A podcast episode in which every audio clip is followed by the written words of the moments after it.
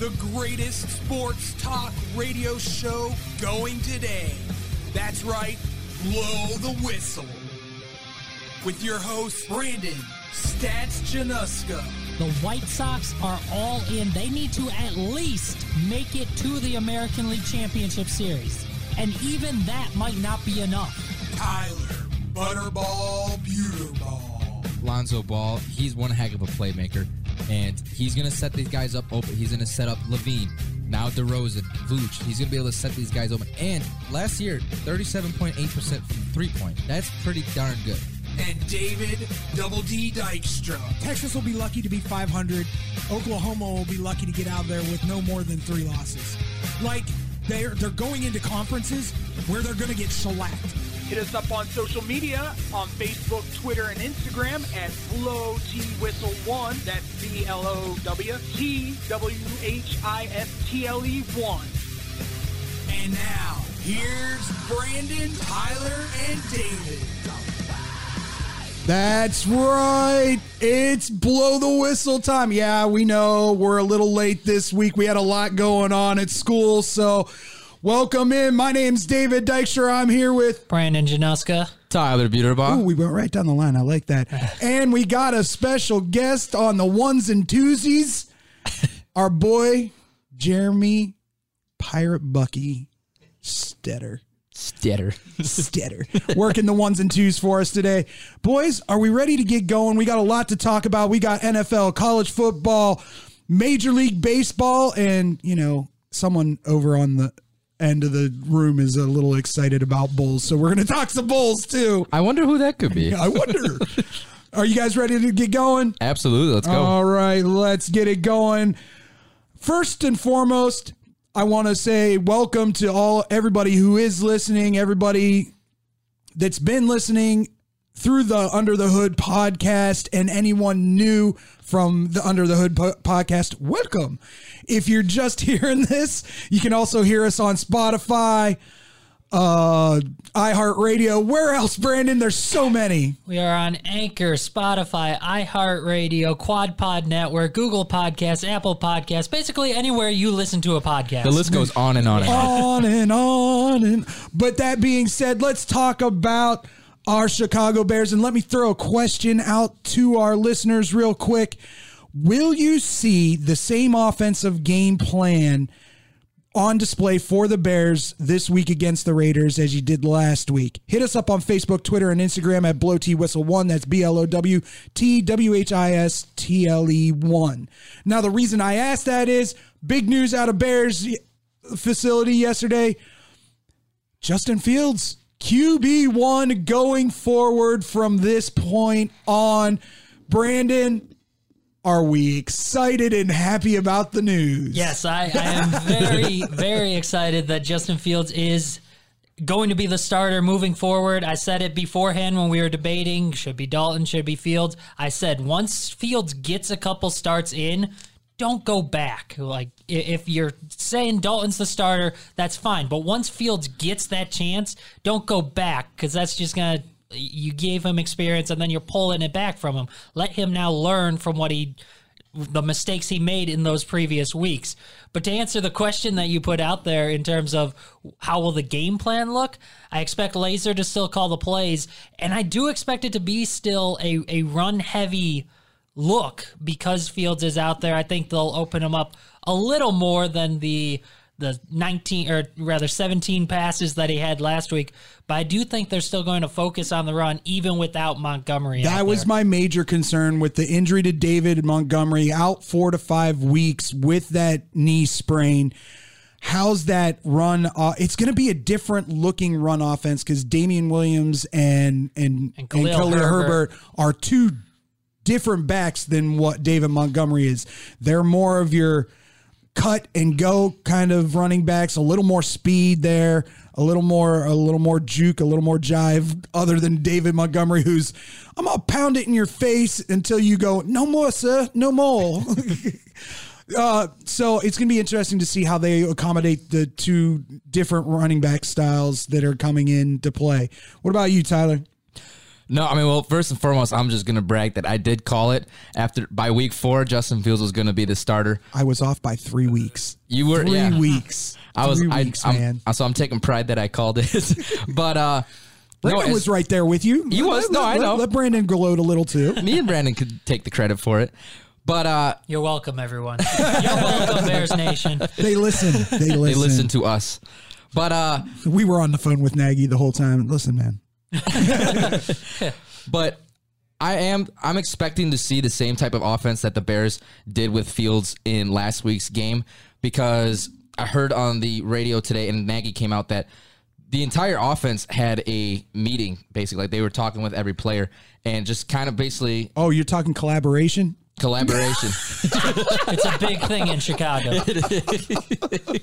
and uh basically like they didn't go over like details but it was just about like how are we gonna like uh cole Kmet said that how like basically what was asked is like what should we do and how should we go about on getting back on track on being like a like a contender but so i think that had to do a little bit with the decision on justin fields in as the quarterback one and I'm going to be honest. I think from now on, we're still going to see a lot of Lazor's offense and play calling because I'm, this is just my opinion. I think the way how Nagy came out into the uh, the press, he didn't sound super thrilled about announcing it. So I wonder if he's just a little butthurt because maybe they were like, we got to go let Lazor do the play calling. Oh, he's an absolute egomaniac. Oh, when absolutely. It, when it, when it, as as far as a head coach, he's up there with some of the guys that are just like, I would. Urban Meyer esque, very Urban Meyer esque. So Yeah. because he goes his his whole thing is I think with Nagy is that he br- lives and breathes his offense. He does not care how poorly it goes. So I that's the thing. So I mean I think he was just he was really he's really into his off his play calling, and so I think it bummed him out a little bit. That I think the decision is let uh, Lazor be the play caller from here on out because obviously that we saw from Sunday that it worked out well with Justin Fields. Yeah, and because Nagy, we know he has the ego, he doesn't want to change things. Do you guys think that he made the call to switch to Fields or was he pressured into it? Because on Monday, he said Andy Dalton is still the starter. What changed from Monday to Wednesday? Was it just seeing him? at- Like, did he just rewatch the game film and say, okay, actually, Fields looked pretty good. He, he's the starter now. Or like, did he get pushed into this decision? I think he got pushed. I- I, think I he got pushed hard. agree. I totally agree. He got pushed because it just really threw me off how fast he changed. Like Monday, he was just like, once we hear that Dalton is healthy, he will be our starter week, like Well, coming into next week. And then all of a sudden, just totally just opposite direction. So I think he got pushed definitely. I, I also think that it probably was a little bit of that game film because we had already talked about. For me, there were three plays in that game that Justin Fields makes that Andy Dalton doesn't. Mm-hmm. Absolutely. Two of them were the passes to Mooney where he just drops it in in stride to Darnell Mooney, and the other one was his his scramble where the the cornerback had the angle on him and he ran past that cornerback to gain 12 yards. Those things aren't happening. now, granted, that first pass to Darnell Mooney, Mooney down the middle, I think Andy Dalton probably could have made that pass. I don't know if he would have hit him in stride the way that Justin Fields did, but he doesn't make that other pass that went over the shoulder or without a shadow of a doubt, the scramble is not going to happen for Andy Dalton. So it might have been a little bit of both. Listen, these are the things that we can do with Justin Fields. I think it's a better move to put Justin Fields. Yes, there's going to be growing pains. Absolutely. But he gives us a better chance to run the offense that we want to run than Andy Dalton does. I think that was the pressure point. Yeah, I, I agree with you on both those plays. I even want to add on the Allen Robinson throw as well. Or you said that one, right? The Allen Robinson That one one was really good. Was really good too. But I think Dalton being the pocket passer that he is, I think Dalton can make those kind of professional throws. Yeah. Just like the the one right down the middle to uh, Mooney. I don't think it might have been on stride, but I think he could have made that pass to to Allen Robinson. And can I just say, can we like agree that Mooney right now after that game, he's probably a kid in a candy shop because his his threat is his speed. And last season there was many times he was open and he just they could not deliver the ball to him. So I think he is just overly excited that he's got a quarterback that can throw that deep ball accurate right to him. Oh, that was 50 yards in the air Yeah. if not more, accurate as all get out. and was- that was, I was just like, oh, It was it was a beautiful sight to see. That's for sure. Yeah. Yeah. I mean, Fields did not pass the ball all that often. 17 attempts. That's all he had. But five of them, or five of his completions, five of his 11 completions went for 20 or more yards, which is not something you see if you're a Bears fan. Uh, it, it's it like like we said we there I, I want to say for Bears fans I think there was this this oh god here we go again what kind but they you could automatically within the first quarter see that it was a different game plan and somebody else was calling the plays Yeah, it without obvious. it being quote unquote said Right. Absolutely. so it, it's going to be interesting to see with with the the David Montgomery injury if they stick with that same plan of trying to run, run, run, and then get Fields in a good position to to make quality throws. Unfortunately, that's all the time we have for Bears. Coming up, we ask who you got next. Week five in NFL games. We give you our picks next on Blow the Whistle.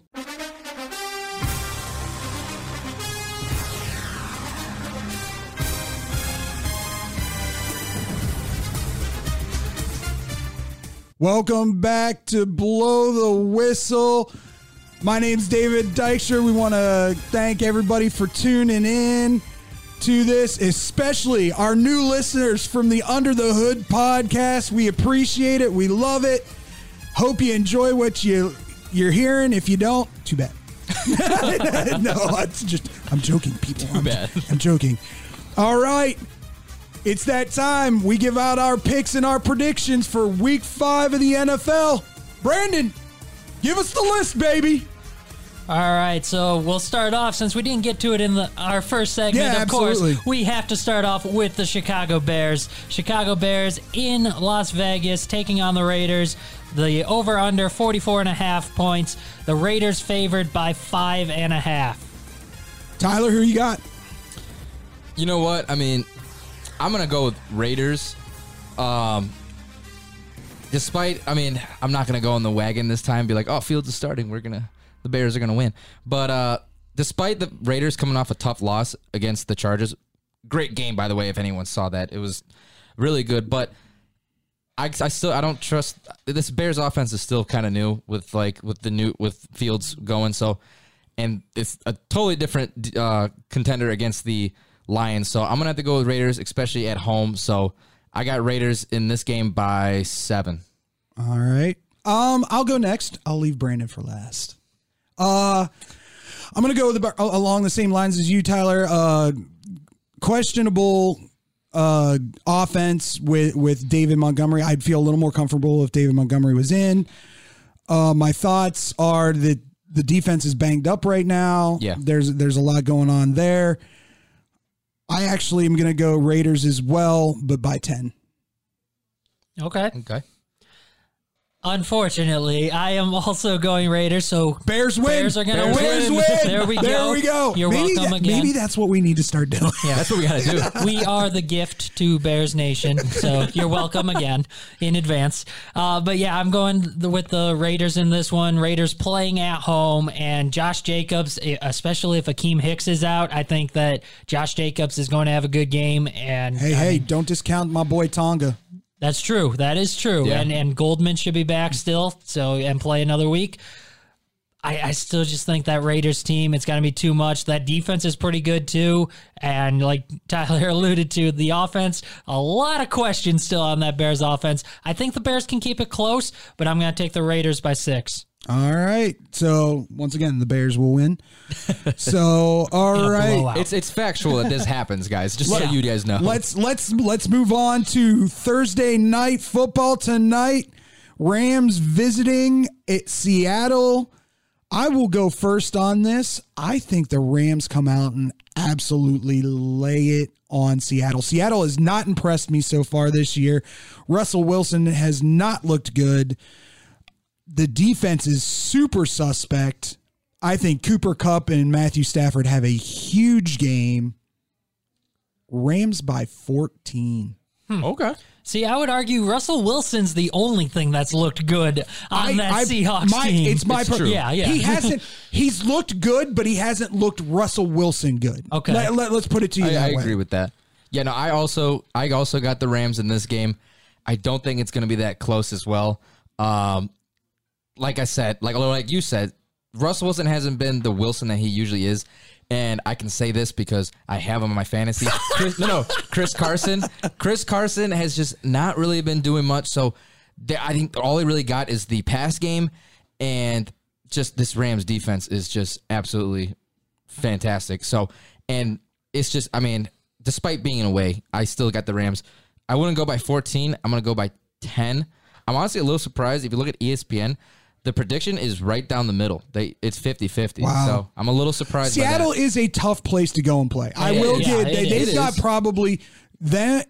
The, the Seahawks and the Chiefs probably have the best home field advantage of any teams in the Just NFL. that stadium gets, both those stadiums get very Loud. rowdy. It's ridiculous. Crazy loud. Yeah, I mean the Rams are only listed as two and a half point favorites. Over unders 53 and a half. I think they're going to blow by that 53 and a half. I have it as a little bit more of a shootout going here. I think the Rams, they're angry. They're going to come back after their loss to Arizona last week. They're going to come back and do a lot of scoring. Seattle's going to do plenty of scoring as well at home in a division game. So I have this being a back and forth shootout. I do have the Rams out coming out on top by 10. The Rams will take this one, but I do I think Seattle can hang with them, but the defense of Seattle is just atrocious. So Stafford's going to have a field day. If you have him in fantasy, congratulations, you're going to win. If you have Cooper Kupp like I do in one of the leagues, you're going to win.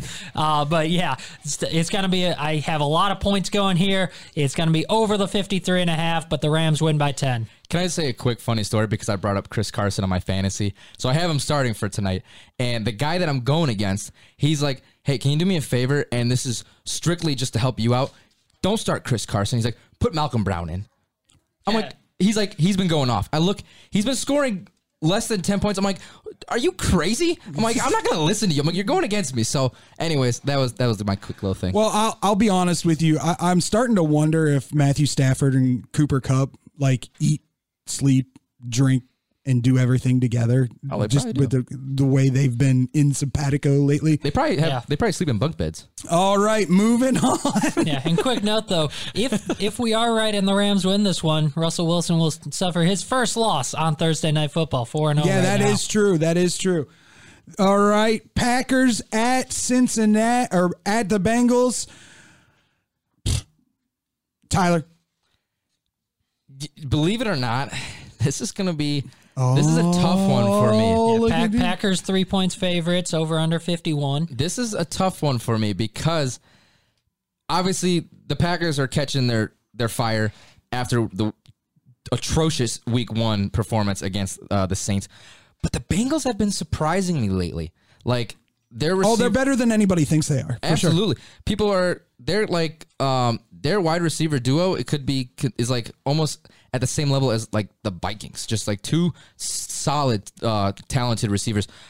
I'm going to go I'm to I'm just going to lay it out there. I'm going to go Bengals by 3. Ooh. I'm going to go with that despite uh Green Bay adding an addition to um Jalen Smith. Jalen Smith. Jalen Smith comes out and has like six sacks. yeah, right. but that Packers happen. defense still hasn't impressed me this season, so I'm going to go Bengals by 3. Brandon, All right, I like that. I like it a lot. Actually, I really hope it happens. I'm I. I'm not going to bet against Aaron Rodgers. Though. Exactly. It- It's going to. I think they'll keep it close. I think the Bengals are better than everyone thinks they are. They are three and one. Also, go Bears. That that's the one loss there. But uh, I, yeah, I think it's going to be too much for the Bengals to handle. The Packers are going to start to run away with it at the end. Packers by we'll go Packers by 13. ooh, Oh wow, okay. I, I I'm going with fourth quarter I'm going onslaught. with Brandon. It's Aaron freaking Rodgers. He's looked Yeah. absolutely Aaron Rodgers esque. I just think he had a, a, a a vacation hangover that week one. He was enjoying himself. yeah, exactly. He shaved. Hangover. He shaved. That's what happened. He shaved off the beard and now he's all serious. So I'm gonna go Packers. I'm gonna not go as much as you. I'm gonna go by nine. Moving on. Browns at Chargers, one of the marquee matchups for week five. I'm going to go first. There's a lot of speculation going out about Baker Mayfield and that shoulder. He did not look good at all in last week's performance against the Vikings, right? Yes. Uh, at 14 to 7. Correct. Didn't look good at all. I'm going to say it right now. Chargers are one of my favorite teams to watch in the NFL right now. Justin Herbert is a stud. Ekeler is amazing Yeah. oh yeah. when he doesn't score points against me in fantasy. I love him. You lost by how much last year? Shut week? up, Brandon. How much? Point zero six. yeah. I just remember watching that game and I texted you guys. I'm like, oh no, David's gonna lose. But that being said, I think once again, Chargers will find a way to score on this touted and very, very talented Browns defense. But I think they win by three. I'm gonna I'm picking Chargers as well. After seeing them against the Raiders, Justin Herbert, man, like he he is a very talented young quarterback. I consider him. I mean, he's definitely top ten quarterback in the league right now. I consider him He's the best higher. out of that class Oh, right now, Oh, for sure. definitely. And just seeing him just and that offense because I love the Chargers offensive coordinator. He's like he's just an offensive genius. But yeah, the Browns defense is tough. So I mean, I don't see it being a a getaway win. So I got I got Chargers uh, over Browns. I'm gonna go by I'm gonna go by six. All right, Brandon. I'm going to go the other way. I don't care if Mayfield doesn't play because that is not why the Browns win games. The Browns win games with the running attack and with their defense. So even if Case Keenum ends up having to make the start, I'm going to take the Browns in this one. I do think it will be a close matchup. The Chargers are favored by two. Uh, over unders 47. I, I'm going to take the under on this one, and the Browns hold on to win it. That defense has put up back to back single dig has given up single digits in back to back weeks. I don't think they'll continue that trend, but they'll do enough to give the Browns a victory. All right, we got three more games. Let's get to them quickly. Lions at the Vikings. I'm going to say it right here. Kneecaps will be taken out. Lions get their first victory of the season.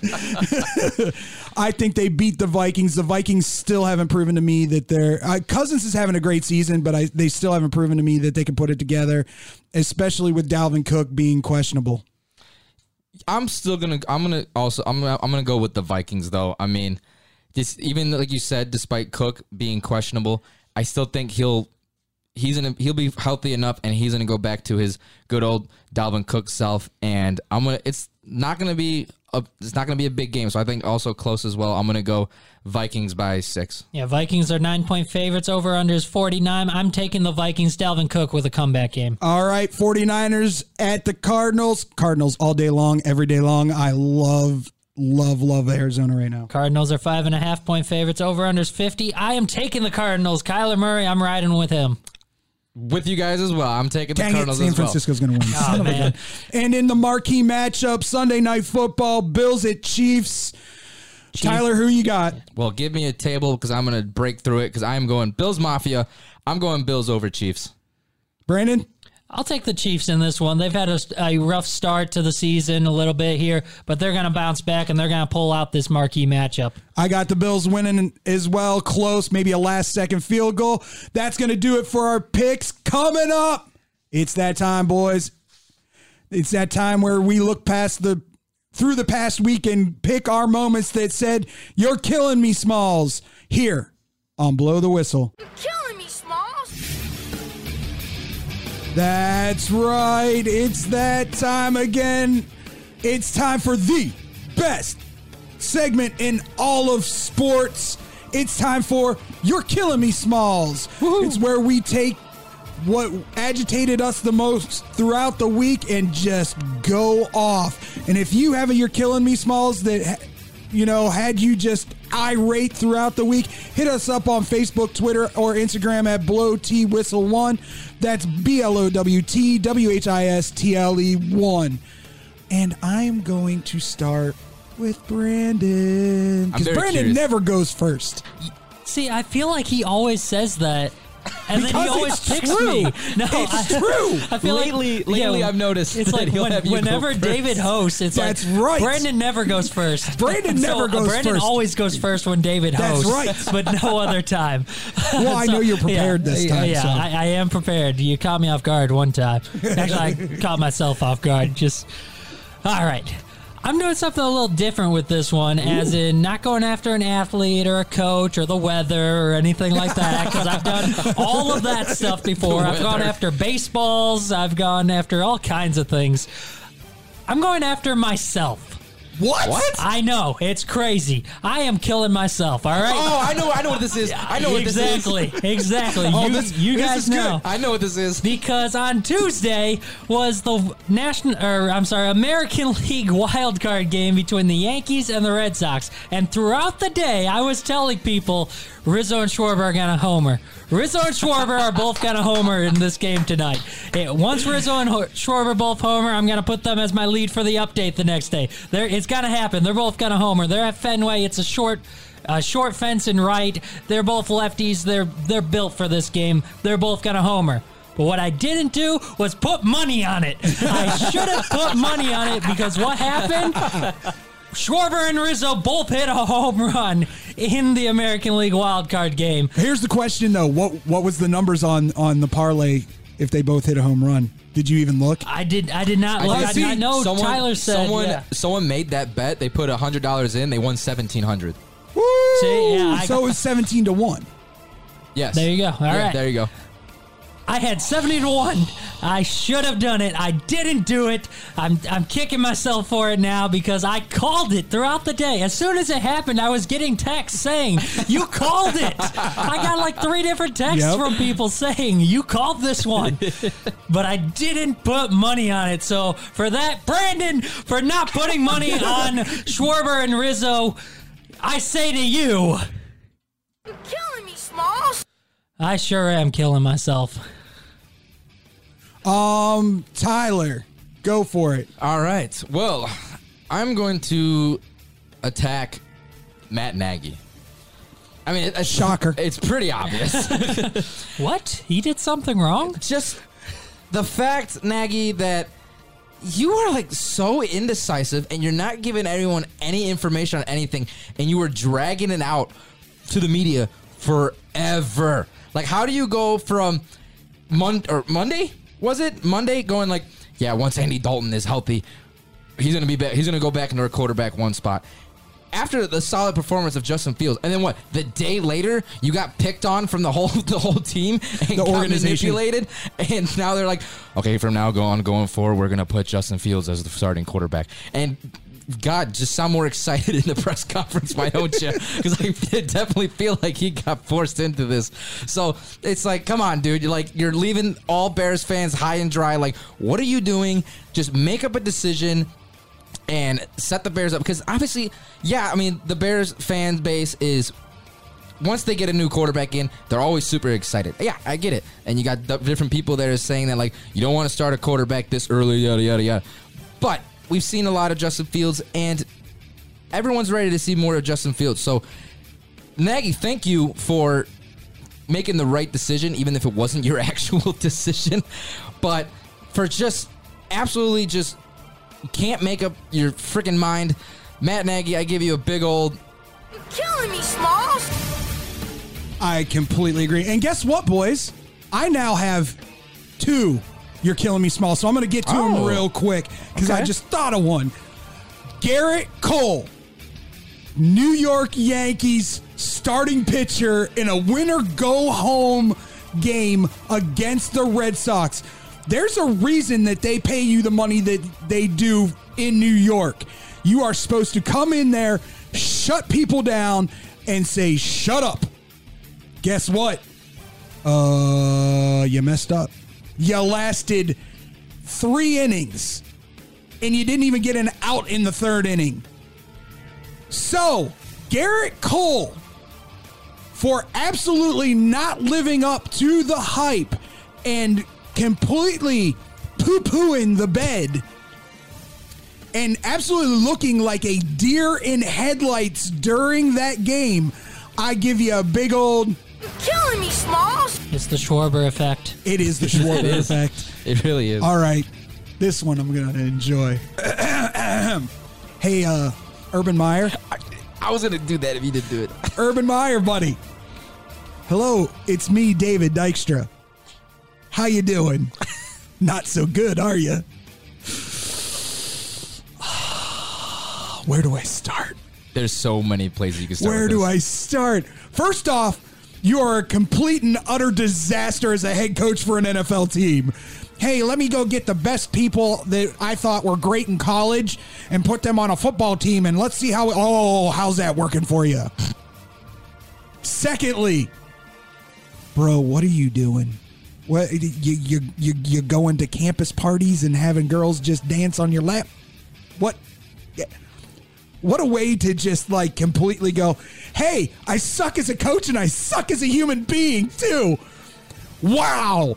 Wow, Urban Meyer. And you know what? This has nothing to it has everything to do with my Urban Meyer hating him being Ohio State and Florida. Dude, you are an absolute disgrace to coaching.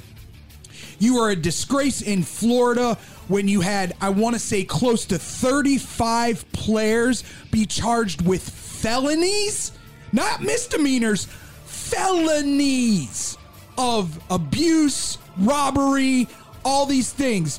And then you go and get hire a guy at Ohio State when you're the head coach of Ohio State who abuses his wife unbelievable. And now you go and say you're all done with football. Oh, wait, no, not quite yet. Let me see how I can do in the NFL. So far, not so good. You are a complete disaster as a head coach. Before the season even starts, you hire a strength and conditioning coach from Iowa who is a known racist and bully to be your strength and conditioning coach for the Jacksonville Jaguars. And you don't even fire him. He resigns before you fire him. Are you kidding me? Now you get into the season, you're 0 4. Granted, team's not that great. There's some growth there. I'll give you a little bit of a pass on that aspect of it. But then you get caught having a young female dancing near, not on your lap, but near your lap. Social distancing. Now, this being said, you come out and you apologize. I don't know if any of you saw the press conference. That was the most unenthusiastic, insincere apology I've ever seen from a coach who has done something quote unquote unethical in my entire life. It, you can just tell he thinks he is greater than the sport and he thinks he's above everything. I'm I'm going to say this right now. I will be surprised if Urban Meyer makes it through the season as the head coach of the Jacksonville Jaguars. I'm going to put it out there You right he'll now. leave or get canned? I think he's going to get canned. Khan is Okay. Khan, Khan has come out and said that he is not happy with him. So, for all that, Urban Meyer, you get the biggest, most ridiculous. You're killing me, Smalls. I'm I'm completely and totally just over him. Yeah, he's He- losing that team. He Yeah, needs, oh, he most needs definitely. to If If disappear. he hasn't already. Like He just need- that situation, dude. Come on, so unprofessional. he needs to disappear. Well, that being said, unfortunately, that's all the time we have for You're Killing Me Smalls this week. Once again, if you have a You're Killing Me Smalls and you want to give it to us, hit us up on Facebook, Twitter, and Instagram at Blow T Whistle One. That's B L O T W H I S T L E 1. But something is happening for the first time in almost 25 years for Penn State. We will let you know what that is here on Blow the Whistle. Second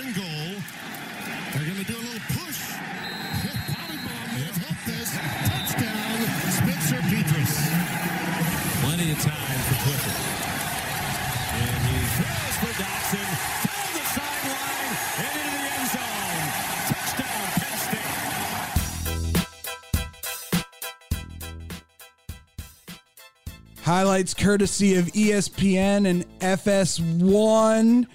That's right. We are here to talk about the marquee matchup in the Big Ten this week. And for the first time in almost 25 years, Penn State will face a ranked, a top five team at while they're ranked in the top five in Iowa. I don't know if I that Yeah, came top, out. top five Big Ten team. Yeah, it's top yeah, five okay. Big Ten team for the first time in almost 25 years. Dang. Um, that being said, let me throw out a quick question to our listeners. Who do you believe the best team in the Big Ten is right now? Hit us up on Facebook, Twitter, or Instagram at Blow T Whistle One. That is B L O W T W H I S T L E One, and let us know. Wow, I almost stumbled over that because I was actually thinking about it. So Um, let's get to this game because it is the marquee matchup of the week in the Big Ten. Number three, Iowa versus number four, Penn State in Iowa. I have my thoughts. I'm going to leave my thoughts for the last because I am the Penn State fan here. Tyler, But, but you don't really watch them, right? not at all. Not at all. No. Not not even in the slightest. I don't have it on DVR, so when I'm at work Right, yeah. and, and I text everybody and go, "Don't tell me anything." Because that, that'd be ridiculous. Yeah. That's crazy. Tyler, who do you what what what are your thoughts on the game? Well, I am so bummed I'm not gonna be able to watch the game because I'll be at work. But this is gonna be the biggest game of the week, in my opinion. And ooh, this game, both teams have impressed me so much over this season. But I'm gonna have. I'm. You might yell at me. I'm gonna have to go with Iowa, just because that stadium, absolutely electric in that stadium, and that Iowa defense has been solid. Not Lions have got a solid defense as well. So I mean, it's going to be a close, close game. But I'm. I mean, just with Iowa being at home, I'm gonna have to pick Iowa in this in this game. All right, Brandon. Yeah, I mean, you alluded to that defense. Seven turnovers just last week. Obviously, not a caliber team of Penn State. I don't expect Penn State to turn it over seven times, but that defense has been just shutting teams down so far this season and creating opportunities for the offense, the that Hawkeye defense. I think it'll be a close game. I don't think Penn State will will be making those turnovers that Iowa's been taking away so far throughout the season, but just playing at home, I think it gives them that little bit of an edge. It's going to be a close game. I could I have it coming down to again a game-winning field goal to change the lead. So I think whoever has the ball last, I'm going to say Iowa has it. All right. Um, give you my thoughts on everything. First and foremost, I believe the game. It, listen, betters out there. I, the last time I looked, uh, the the over under was at 41 and a half. Yes, and Iowa one and a half point favorite. Take take the under on the over and under. take the under on that.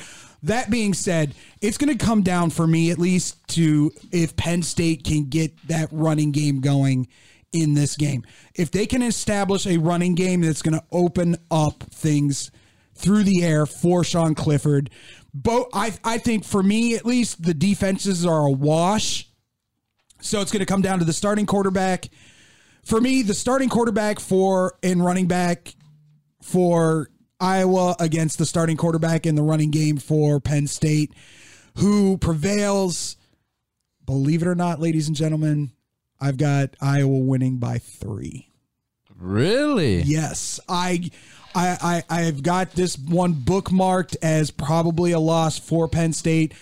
Once again, Iowa at Iowa. If it was at Penn State, I might go a different way. I would. I would have but with but with it being in once again that home field advantage, Iowa always plays no matter what their record is, always plays people way way tougher than they do when they are away compared to when they're at home. I got Iowa winning by three. That being said, we're going to move on to the other marquee matchup, in my eyes at least, for this weekend. Michigan traveling to Nebraska. There's been a lot of questions going around. Is Michigan for real? Are they what a, a top 10 team in college football? I'm going to save our Nebraska fan for last, and I'm going to go first. This is my upset special of the week. Really? I think I think Nebraska pulls off a huge upset here.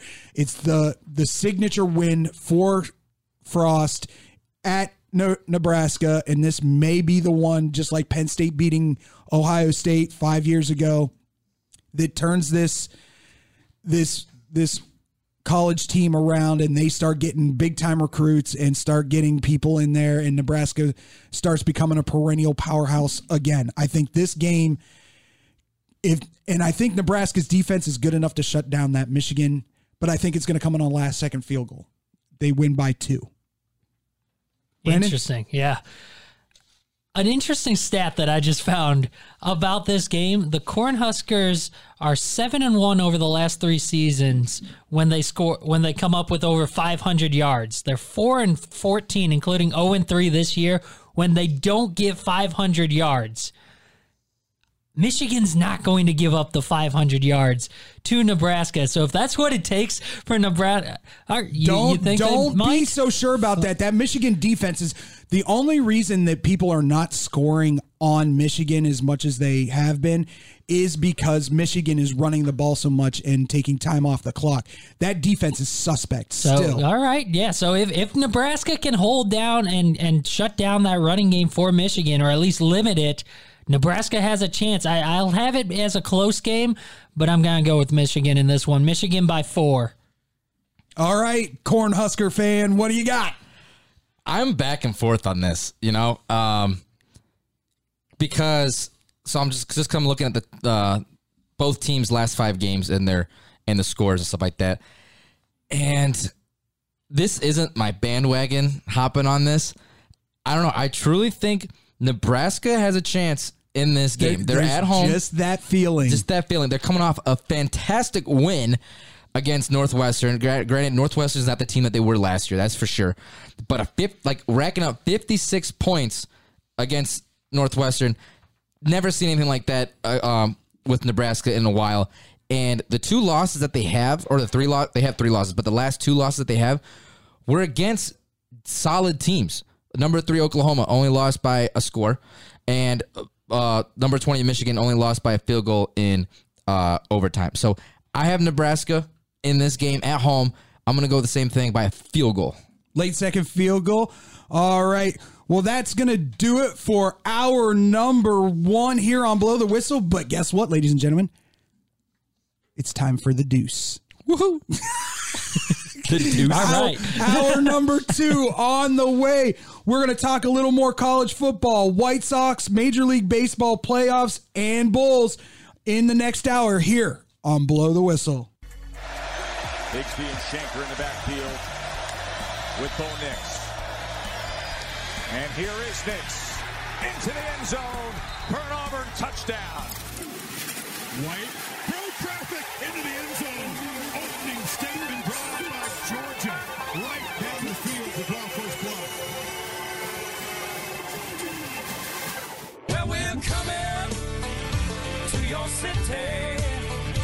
Yeah. I want to let this just play for a little while. But it's so hard not to just come in and because it is college football. We're looking forward to this week. There are some ma- uh, marquee matchups outside of the Big Ten that we want to get to. First off, welcome back to our number two of Blow the Whistle here on SportsTownChicago.com. Welcome to our new listeners from the Under the Hood podcast. My name's David Dykstra. I'm here with, Brandon Januska. Tyler Buterbaugh. and we got Jeremy on the ones and twosies. Yes, sir. If you want to hit us up, let us know what you think. Give us some suggestions. Let us know how great or bad we're doing. We don't really care. You can hit us up on Facebook, Instagram, or Twitter at Blow T Whistle One, B L O T W H I S T L E One. Did I get you? Did I get you? I think you broke me. And in this hour, we're going to be talking, like I said, some more college football, Major League Baseball playoffs, including White Sox and some Bulls. So, that being said, let's get to some of these marquee matchups that are outside of the Big Ten. this week. First and foremost, number two Georgia versus number 18 Auburn. Brandon, your thoughts? So the first part is the fact that Georgia's a 15 and a half point favorite in this. Really says something about how how talented that Georgia team is, or at least how talented everyone thinks that Georgia team is. I don't think it's enough. You don't think it's a yeah? See, so I mean that that by itself, because Auburn is a good team. They are a talented team. That's debatable. Okay, I, I, I, I, I just don't like. I, I Bo Nix to me is overhyped. Okay. And, uh, he played a, a, a solid game against Penn State. I'll give him that much. But after that, he just dropped off. So Yeah, Like- but I mean, there's a reason why Georgia's favored by over two touchdowns, and like you said, that might not even be enough. Uh, Georgia's going to run away with this one early. It's going. It's not going to be close. It's going to be one of those blowout games. It could be uh, maybe 21. I, I'll take Georgia by 21 in this one. I, I'm going to be quite honest with you and and Brandon or and Tyler. Me and Brandon. That's right. well, I mean, you did throw yourself under the bus, so I mean, It's true. true statement. Uh, I uh, my personal belief is Georgia's the best team in college football. Most complete, best team in college football. I could follow up with that that. that offense is is moments away from starting to click on an elite level. That defense is already elite. I think they're the best team in college football all around. I think they blow this one out by 30 or more. I don't know. I think they may shut out Auburn just like they shut out Arkansas last week. This could get real ugly real fast. Um, I'm going to say Georgia by 28 if not more. Okay, I'm I'm going Georgia by 21. Um, I don't. Yeah, I don't even think it's going to be close. I could almost agree that Georgia is probably the best team in college football right now. If you look at these numbers, they've allowed less than 200 total yards a game. That defense is ridiculous. So, just with that alone, Auburn hasn't impressed me that much. The only impressive game that I really see here is they got it close with Penn State, 28 to 20. and they looked good. They did look good. Now, don't get me wrong; they've got a beast of a running back in Brixby. Brixby is is a solid, solid mass of a man. I, if they could get that running game going, there's a possibility, but I don't see it happening against that defense. I yeah, I I could see it happening over time, but yeah, not against this Georgia defense. So, yeah, I got Georgia by at least 21. All right. Second big game coming also coming out of the SEC, of course. Of course. Arkansas at Ole Miss. I'm going to start here. Future quarterback of the Atlanta Falcons, Matt Corral, goes off in this game. I don't even think it's going to be close. Lane Kiffin was embarrassed last week by Alabama, made some what I consider some very critical coaching mistakes during that game against Alabama to make it out of control. That game should have been much, much closer than it actually was. And a lot of that had to do with the coaching decisions that Lane Kiffin made. They bounced back and they absolutely trounce Arkansas. I'm going to say by by 17. Who'd you say you got? Ole Miss. Ole Miss. Or- Ole yeah. Miss all day. Every, I'm, I'm riding with by 17. I'm riding with Matt Corral until the wheels fall off. That's why I had them upset in Alabama last week. Honestly, I mean that he is a very very talented quarterback, and he's got wide receivers that, that will run for days. Okay. Yeah, Ole Miss is the favorite in this one, five and a half, over under 66 and a half. And I mean, we just talked about Georgia, the fact that, I mean, really both these teams just got blown out last week against the top two teams in the AP rankings. Uh, Ole Miss against Alabama and Georgia taking on Arkansas. So both those teams just, they're coming off a loss. They're coming off their first losses of the season so far. I think it'll be close. I'm gonna go with the Rebels as well in this one. I think they're just they're the better team. They're gonna be too much for Arkansas to take on. Uh, I agree. I'm gonna go the other way around. Ooh, I am gonna go with Razorbacks. Gonna be a close game. Uh, just something with the after Razorbacks upset Texas A&M num- number seven Texas A&M twenty to ten. That kind of impressed me a little bit. That okay, Arkansas is a solid team, and Ole Miss. I expected. I honestly expected the game against Alabama to be a little bit closer. Not too bad, 42-21. But it's Alabama. I know that. No, no. I I I put that loss more on coaching than I do Yeah. the players. I really do. Lane Kiffin went in there with a, a grandiose head, talking smack to Nick Saban, which you never freaking do. Let's just get that straight right now. But that being said, I, I think that had more to do with the coaching. He went on. He tried f- five fourth down, going for it five times on fourth down during that Alabama game, and I think he only got like two of them, maybe Okay. one of them. So Yeah, there were could- there were there were coaching decisions that were made that made that game. It was twenty one to nothing before the four, first quarter was over. Like, and those were all decisions made by Lane Kiffin going on on, on fourth down that they didn't get, and Alabama went the other way with it. So there were. I, I, I, I'll ride with the Razorbacks No, yeah, no, for sure. No, for sure. I mean, I, I, I mean, I, de- I definitely think this game is up for grabs, but I'm just, I'm leaning towards Arkansas, it's, to me, it's gonna be a close game. I'm gonna go Arkansas five. All right. And now we get to the Red River the Red River rivalry. There it is. There it is. Good thing you Can't didn't say Red. Rocket. But that being said, um, marquee matchup in the Big 12.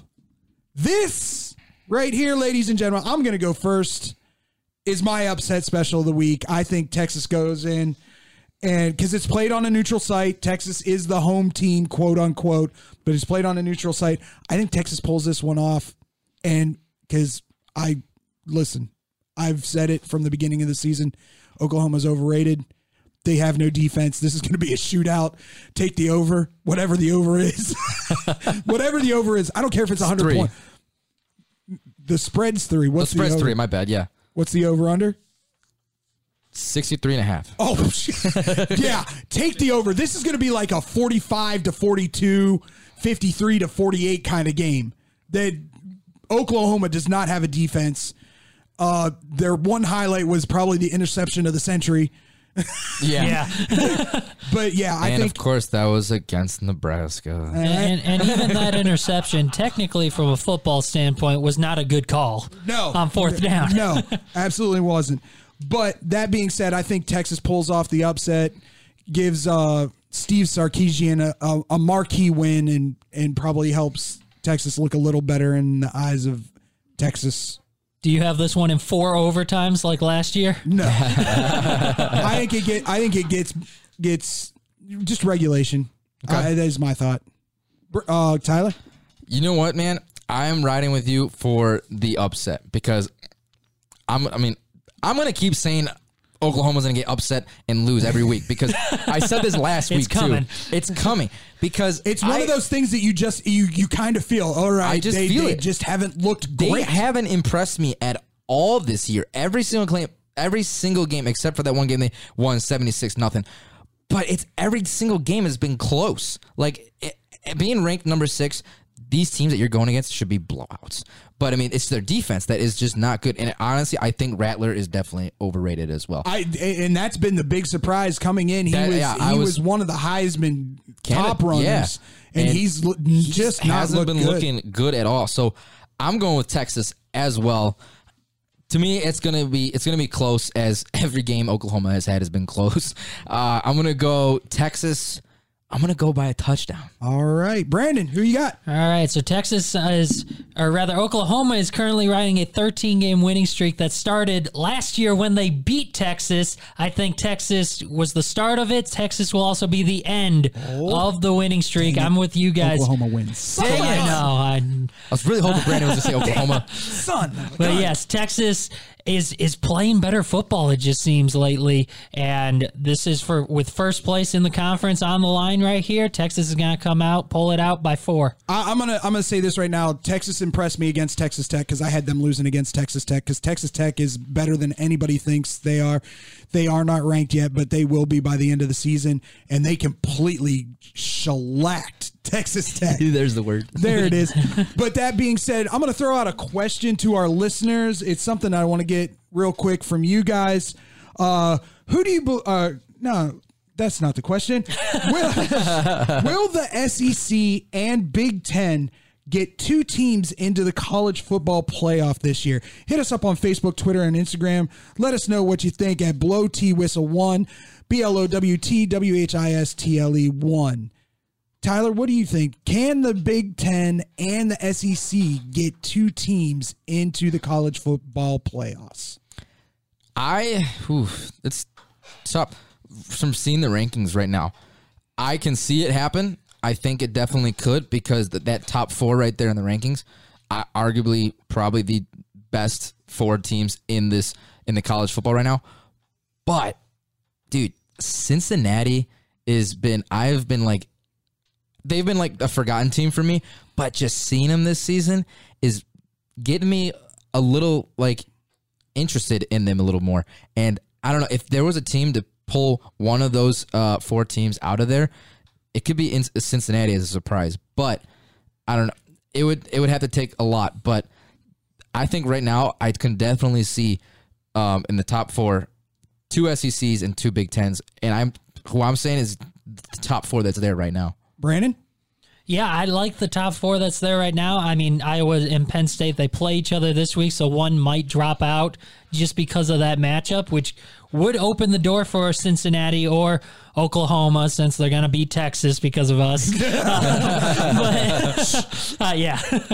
but Uh, yeah, when so after this week, the rankings will probably be changed in terms of that top four. But by the end of the season, I think there's a great chance that it looks the way it does right now. I, I, I completely agree with you. And here's the scenario that I'm talking about Alabama and Georgia will meet in the SEC championship game. One of those will have a one loss record.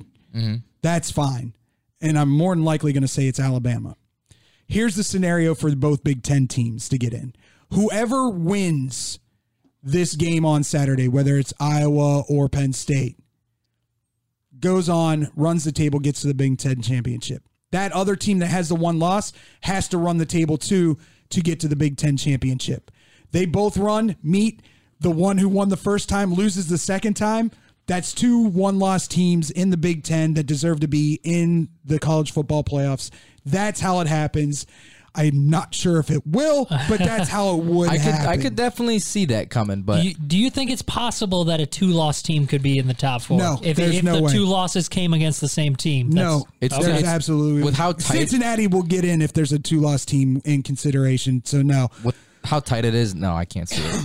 Well, that's going to do it for college football. A starting pitcher did not make the ALDS roster for the White Sox. We'll tell you who here on Blow the Whistle.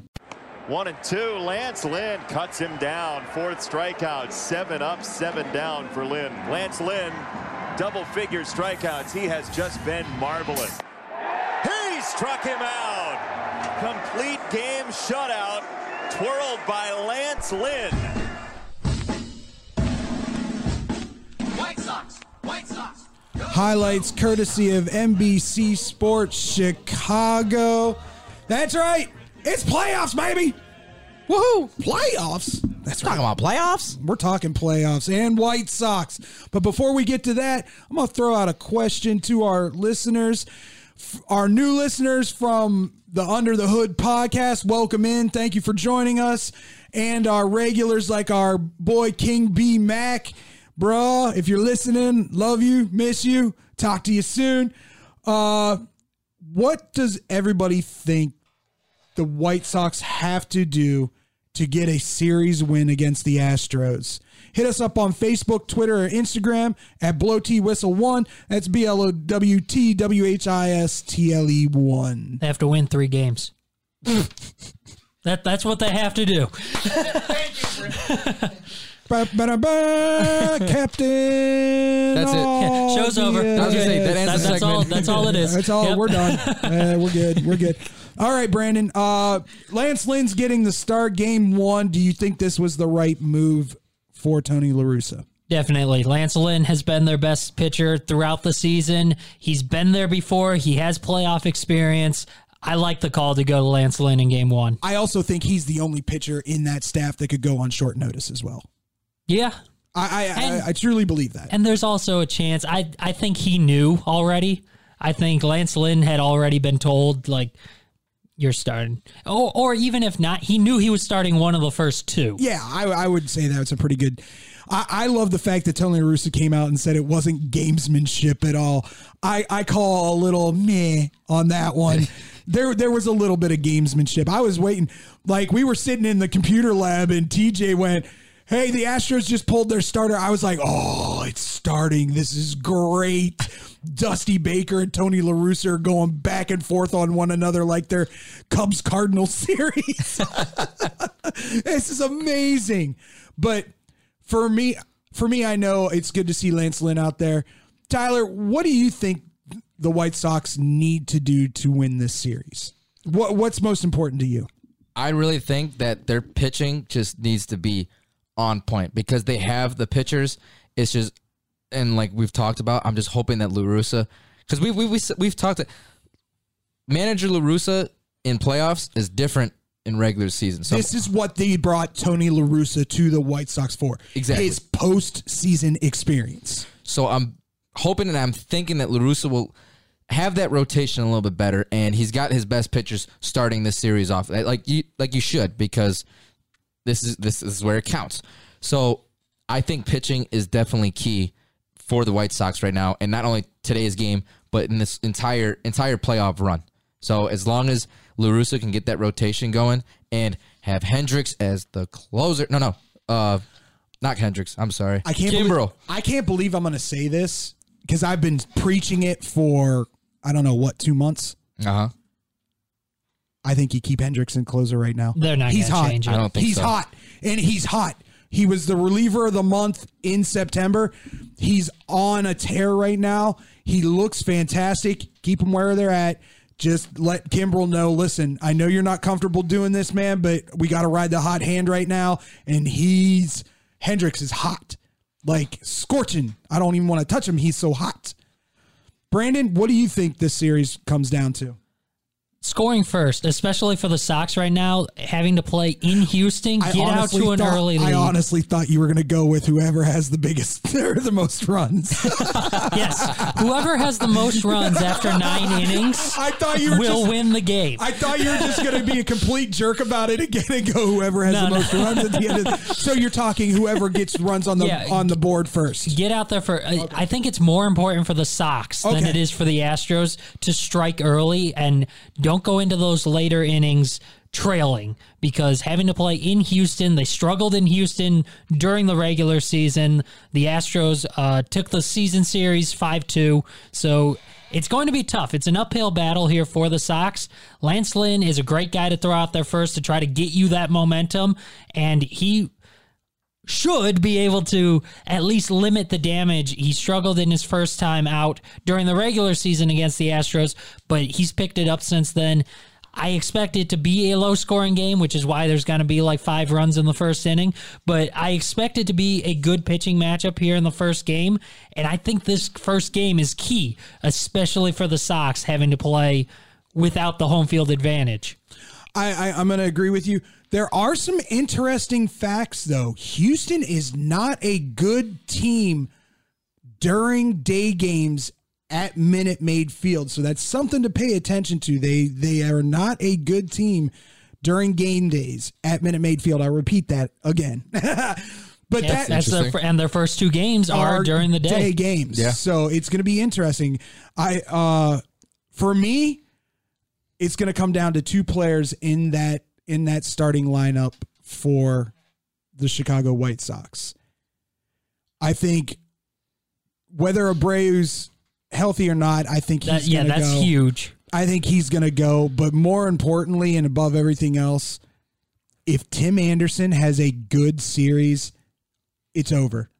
This team seems to ride or die on that energy that Tim Anderson brings to the clubhouse, to the field. And if he gets off to a hot start and starts just going off, this series is over. When he's hot, it's a different team. Yeah. because they ride on his emotional his emotional highs and lows. When he was out with injury, you could tell the difference in the White Sox team.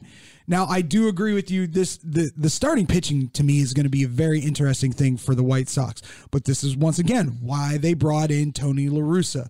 This is why you bring in that experienced postseason god of all gods manager to to just tell you how it's going to go.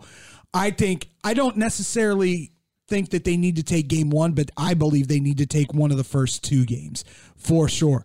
Whether it's Lance Lynn coming in and pitching lights out because I can see Lance Lynn coming into this game and, and being old school Lance Lynn, Grizzly may not may not pitch the greatest game, but just fights, scratches, and claws to get the victory for the White Sox. And the other key key player that I would add to that list, Yasmani Grandal. He finished the season on a hot note. He was batting 318 over his la- over the last week of play. He's going to be the starting catcher out there, and so he's going to need to not just manage that staff, obviously, and he's got a great relationship with all those pitchers. He's a good catcher, but more than that, he has to just continue to get on base. That's what he has been doing throughout the season. Over the last month, he's got a 481 on base percentage over his last 30 games of the season. He's going to have to get on base and set the table for these other guys like Jose Abreu, like Tim Anderson. Get on base so that they can drive you in. I I, I could see that as well. Grandal's going to be a key as well. Now, an interesting thing, uh, stat that I, or stats that I just pulled up. So Houston's already got their lineup out for today's game, obviously, and the first four guys up to bat, the the high, so they're all up like over eight the three eighty uh batting average against Lance Lynn. So that I mean that just kind of puts into question. It seems like Lance Lynn has struggled a little bit with these four, four, four first four guys up to bat. Should we see? Do you do you think that we should see Lynn struggling a little bit with these guys, or how do you think this is going to turn out? Like I said, I don't think he's going to go out there and pitch like a, a no no or like a shutout game. I think this is going to be this is going to be one of those scratch claw, not pretty kind of wins for the White Sox if they pull out the victory today. It's it's going to be messy. It's going to be ugly. It's not going to be one of those things where you're like, "Woo, I just watched one of the best postseason pitching performances I've ever seen in my life." It's just not going to be one of those those games. It, it's going to be, all right. I'm gonna punch you in the mouth, and then let's see if you can counter punch and punch us in the mouth, kind of games. That that being said, it's to be interesting to me how this rotation folds out after this. Are you throwing Cease because Dallas Keuchel's off the roster, so that answers one of the questions. Are you throwing Cease in at game three and then Rodon and probably Kopech game four because Rodon's probably not going to go more than four innings in that game four or whatever game he pitches, just because they're protecting him with his his arm soreness. Yeah, I mean that's the way I would do it. I would go Cease in game three, and then Rodon in game four with not not just Kopech, but probably Ronaldo Lopez available. Oh yeah, on Lopez the back end as well. Yeah. So those those two right there, boom boom. Okay, so you have Rodon maybe going three instead of four or five, having Kopech or Lopez come in after that, going another two two. Yeah, and I mean, obviously, it depends on how the game is Yeah. going as well. But yeah, I'd say you don't expect him to go more than five. So five is five is your top, and then you can bring in Kopech and not not burn him out too much. That way, he can come in in a later game, have him only pitch maybe two innings from him, two innings from Ronaldo Ronaldo Lopez, depending on how each of them are doing. And so you can go off it like that. So if you only get four out of him, you can still go he he pitches four, Rodon does, and then you go two from Kopech, two from Lopez, and then you're into your closers. All right. Well, let's get predictions real quick from everybody. I'm gonna start with you, Tyler. Tyler, who you got? I have. I'm gonna have the. Uh, are we just doing for today's game or the whole series? Series. I'm gonna say. I'm gonna go with the White Sox in this series. I'm gonna say How many they'll- games? Uh, three. Whoa.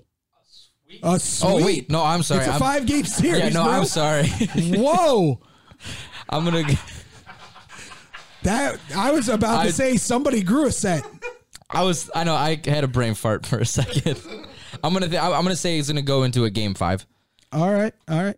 Brandon, Okay. I'm. I think the Astros are going to be too much for the Sox in this one, and home field advantage is huge for the White Sox. They have not played all that great on the road this year, so I'm leaning toward the Astros in this one. I think the Sox can take one at home, but it's going to be Astros in four. all right. I'm going with I'm going with Tyler, but I'm going White Sox in four. I think I think they take one or two here and then take both in both at home. Well, that's going to do it for the White Sox, but we're not done with uh, Major League Baseball postseason talk. When we come back, we talk about the rest of the games here on Blow the Whistle. The 0 1. Fly ball right center field. Renfroe is there and calling. He makes the catch, and the Red Sox move on. Two balls and a strike to count on Taylor. Reyes fires, swing and a drive, deep left field. This is way back. Walk him off. Chris Taylor.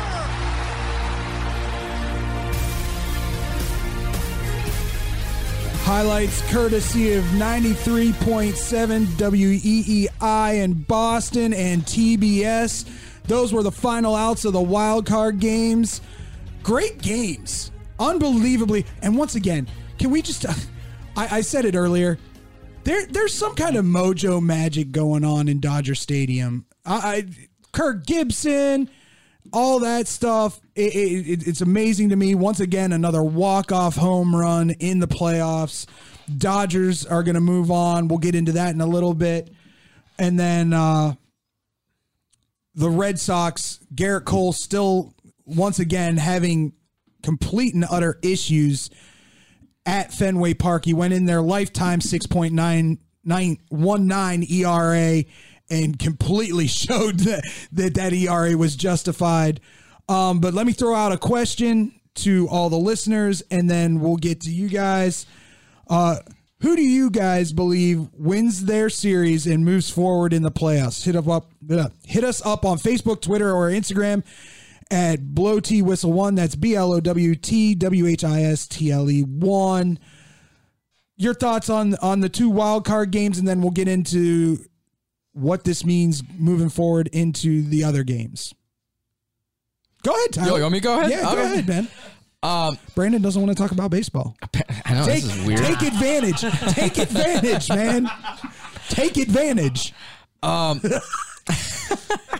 so Wait, start. I'm, I got to feel his forehead. You feel me? Making sure he's okay. Yeah. Bring in a COVID test. um, that Red Sox and uh, Yankees game that was a phenomenal game. I mean, bes- besides um, Schwarber having just hit, hit bullying. um, why am I going blank on his Gerrit name? Cole. Gerrit Cole. Um, but no, that was just a great game, and It, it, was brings love- a smile to anybody's face It just does. to watch the Yankees lose. and especially to see uh, two former Cubs players both have a home run. Brandon could have won some money on that, but I mean, You gotta gotta rub salt into the wound, got- don't you? well, he doesn't want to talk about baseball, so. Oh, whoa, whoa. but I mean, no, that game overall was phenomenal. Impre- Red Sox impressed me a little bit in that one, but now going up against the Tampa Bay Rays, it's gonna be a tough because Tampa Bay is has been good like this whole season. So I mean, to me, that's gonna be a little bit tough for the Red Sox, but it's gonna be a close series in my opinion. Okay. Uh, your thoughts on the game last night? last night's game I didn't really get to catch up on, but seeing the highlights, um, God, it was neck and neck the entire time, and Oh. Taylor, Taylor's uh, go ahead home run two run homer was just absolutely electric. I mean, obviously I could have figured something like that would happen with the the Dodgers, and that was just that was insane. And then both these games have been just neck and neck, and then just something outstanding just happened. So it was a great win. Not a little biased. Glad the Cardinals got knocked out because if the Cubs couldn't make it, I didn't want the Cardinals to make it. So I, I will say this much, and, and Brandon, I'll ask you this question. To me, that game last night between the Cardinals and in in Dodgers is what makes playoff baseball so much fun to watch. the absolute roller coaster ride. And I, I wasn't invested at all, but it still had me on a roller coaster ride of emotions. I could only imagine if you were a Cardinals or a Dodgers fan. Your peaks and valleys in that game yesterday were amazing. Yeah, definitely. I mean, that's like you said, that's what you want from playoff baseball, especially if you don't, if your team's not in and you're not watching for a specific team to win. That's just entertaining baseball Yeah. all the way around. Both games were really, I mean, I know Boston led or, or won the game six to two. They broke it open a little bit at, at the end, but that was close for a while. Uh, Nathan Eovaldi was just dealing early on, but after Rizzo homered, there was a chance for Bo- for the Yankees to come back there. Can, can, can we talk? Let, let's talk about that decision by the third base coach to send Aaron Judge home on that play. It was a bad call. It was a stupid decision there because of how the game was going. With only one out in that situation, you can't risk it down by multiple runs there. I agree. You you just you can't do it.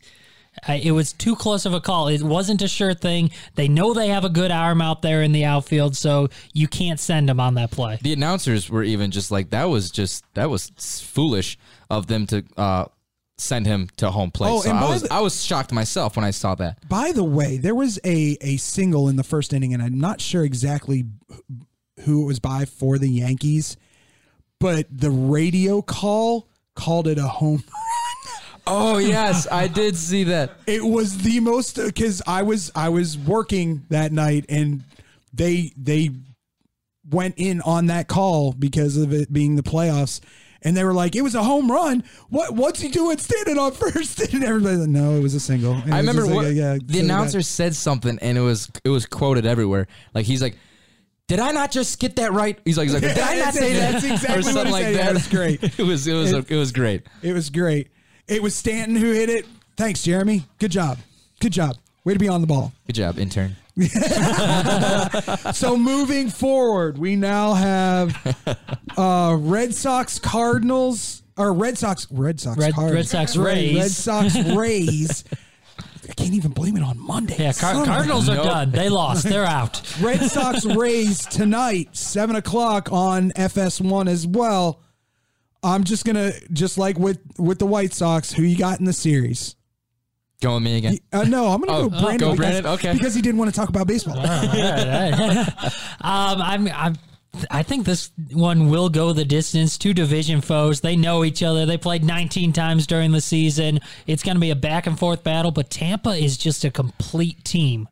That that team, they can pitch, they can hit. They led the league in runs.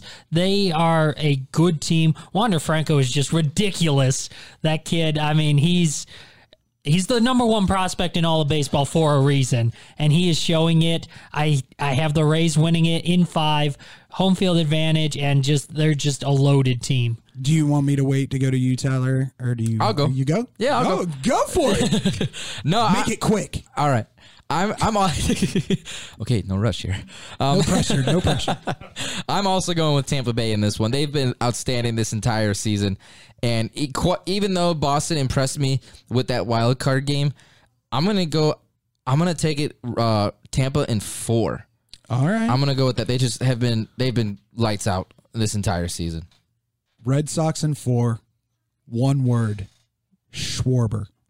Yeah, I think I think Kyle Schwarber shows up in this series and has one of those epic just playoff series kind of times and just think something that people will be talking about for years to come and advances them to the ALCS. I'd be okay with that. Since I- the the, the Bryzzo Souvenir Company sponsored World Series can't happen now, Schwarber would be good. That's true.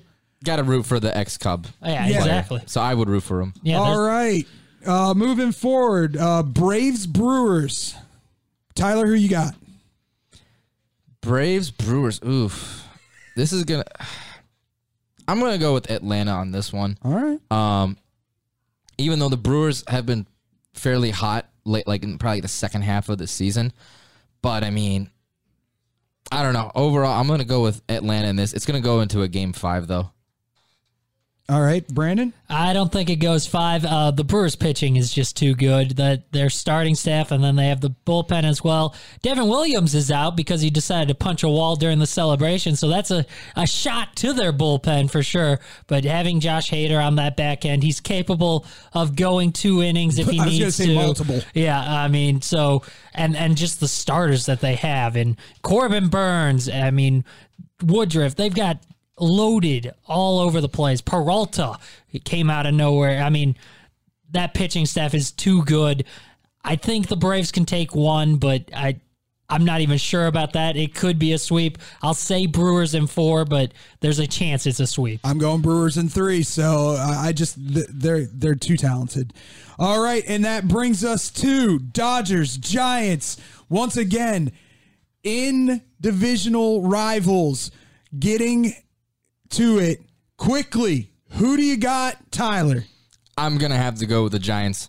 They've been outstanding all season, and I'm rooting for another Cubby. I'm an ex Cubby. I'm going for Kris Bryant. So I got Giants in this. I'm gonna go. I'm gonna go in four. Okay, Brandon. All right. I mean, yeah, you've got two loaded lineups, two loaded pitching staffs, just complete teams on both sides meeting up in the playoffs for the first time ever, these two teams. So it, it'll be a great matchup, similar to when the Cubs and Cardinals met for the first time in the playoffs in 2015. This is going to be a back and forth battle between these two teams that know each other, that hate each other, and it's going to be a battle. I have the Giants taking this one in five. I think it goes the distance, but I have the Giants taking this one. They are a complete team all the way around. Let's say a walk-off homer for Kris Bryant to To do it the to send series? them. I love that. Maybe, maybe I'll put money on this one. I, ooh, I'd love to see the odds on that. Yes. I am going to also agree with Brandon. Giants in five.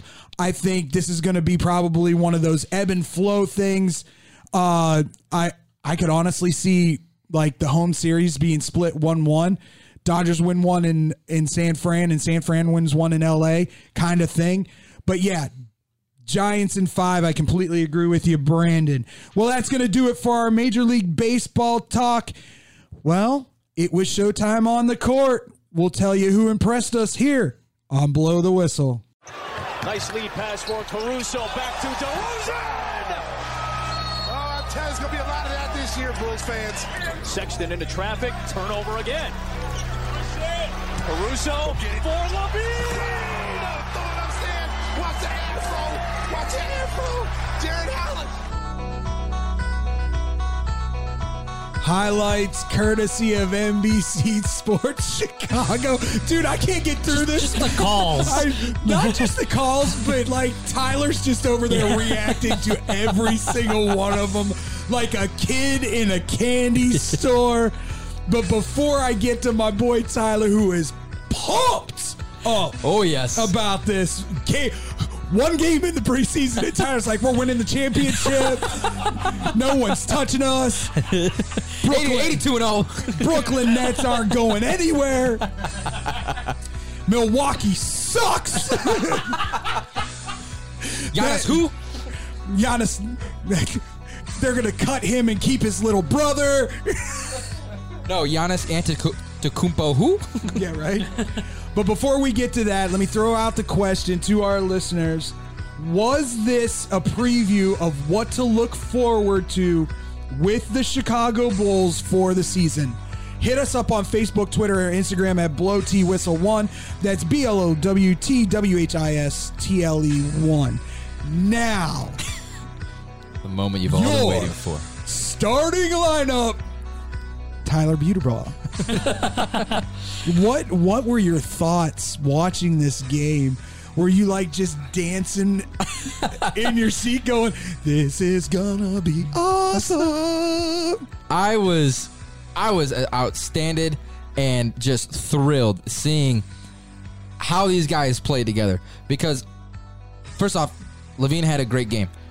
7 players total on that roster scored double digit points. So I think just given getting that little bit to me gives me all the confidence in the world that this Bulls team is a huge jump and way more talented compared to last year. And I said a text to you guys in the group chat. I was like, "There's something that I just saw in this game." Defense.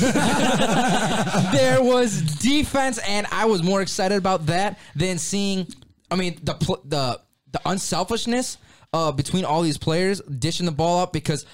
I was talking with my dad, and he's like, "Oh, I think that these guys are going to be selfish. Everyone's going to want to be the star on the team." I'm like, "You know what? No, I No. think there's these players. They know their spots. They know that this is LaVine's team and stuff like that. And Levine took that team and was the leading scorer. But the ball movement and the fact that you pointed out yesterday that there was two Bulls highlights on ESPN Top Ten says something. I haven't seen that in a very, very, very long probably time. since the the D Rose in the Eastern Conference Finals era. kind of i would say that i'll tell you what the, this is the scary part now granted I, it is what it is it was a pre, the game one preseason and it was against those very highly touted cavaliers from cleveland that being said though i was impressed not only because of they they look like they've been together for two years Exa- that's exactly what was going through my head. The they, chemistry they look was like they've had years together. Here's the the thing that impressed me the most. They don't even have their most prob- probably their most athletic player even on the floor right now. Williams. Williams. Yeah, Green impressed me. He, I don't know where he came from, Scary, but scary good. he looked really good. And, once again, this is a very, very, very minute sample size, but I can see how the Chicago Bulls fans are going. "Oh, oh, oh." Just hearing when they announced that starting lineup in the beginning, like before the game started, was just music to my ears. Like it was just something. It was something back in the uh, Forman and. Uh, I'm already forgetting them because they're old news to me. They're dead to me. the old front office. Yeah. Um, you would have never have thought you you'd hear a lineup like that for the Chicago Bulls. Arturas did a hell of sign and trades and all that good stuff to make this team to where they could be. And adding all these pickups and seeing how they play, exactly like you said.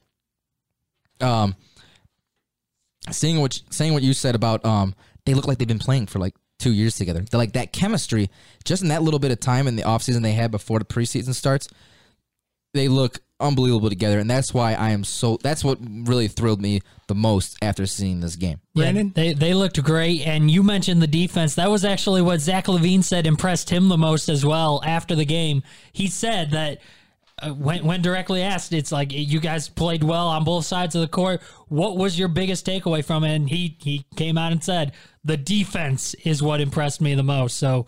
The Bulls finally have a, a some sort of resemblance of a defense now after I feel like every week, every game, that's what we were just That's been my hitting on Yeah. uh, for last season. Well, and that was the issue last season. They Yeah. could they could score with pretty much anybody. Yeah, one of the top Oh, yeah. teams. They were Eh, like eh, top four up there in scoring, but then they were Bottom- top bottom yeah. three in points allowed. so that being said, optimism's high. I even I think I, I even talked to Tyler. I, I had him I had him at a, a, a six seven seed going into the season after watching that first game. Four five isn't isn't isn't a hard hard jump for me at this moment. Now, That's- granted, like super small sample size, but there's an ebb and a flow to this team, and they you can kind of tell that they all kind of like like enjoy playing together and and having fun together. And the one that surprised me the most was Caruso. Caruso, Yeah. just double double in your first preseason game. Nice job, young man. But it there, there's there's reason for optimism for for Bulls fans and reasons for for things to look up. So I I I I, I applaud you, sir. I, I look Thank you. forward to seeing what this the rest of this preseason and Windy season- City is going to turn into Lob City, baby. well, and and that's the thing is like, it, it's going to be showtime. It it's, is. It's going to be a lot of fun. Yeah, no, I'm super I'm super thrilled. And like I I put him in the exact same position as you said. I see him as a 4 or 5 seed as well. Definitely top 5 um in the East right now. And we just had a little bit of breaking news here. Jose Abreu is in the starting lineup for the Chicago White Sox tonight. Great sign.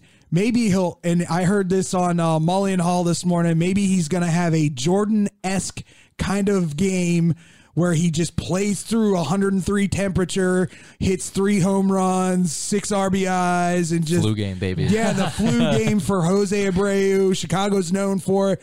So it'll be very interesting to see how he plays with being ill. It's it's going to be a lot of fun. Everybody have a great rest of the weekend. Enjoy the games. That's going to do it for Blow the Whistle. Brandon, why don't you tell them where they can find us? Well, you can find us on Facebook, Instagram, and Twitter. We are at Blow T Whistle One. That's at B L O W T W H I S T L E One. And of course, our recorded shows. We record each and every one of our shows. You can find those on Anchor.fm, on Spotify, on Breaker.com. You can find us on Apple Podcasts, Google Podcasts, Quad Pod Network, iHeartRadio, and of course, the Under the Hood podcast as well. And once again, we want to thank all our regular listeners from Under the Hood podcast and anyone new that has come in and started listening to us. Once again, hit us up. Tell us what you like, what you'd like to hear us talk about. We're more than welcome welcoming to ideas and suggestions. That's going to do it, boys. Aw. For me, David Dykstra, Brandon Januska, Tyler Buterbaugh. and our boy on the ones and twos, Jeremy Stetter. Have a great weekend. Stay positive, be positive, and we'll see you next time here on Blow the Whistle.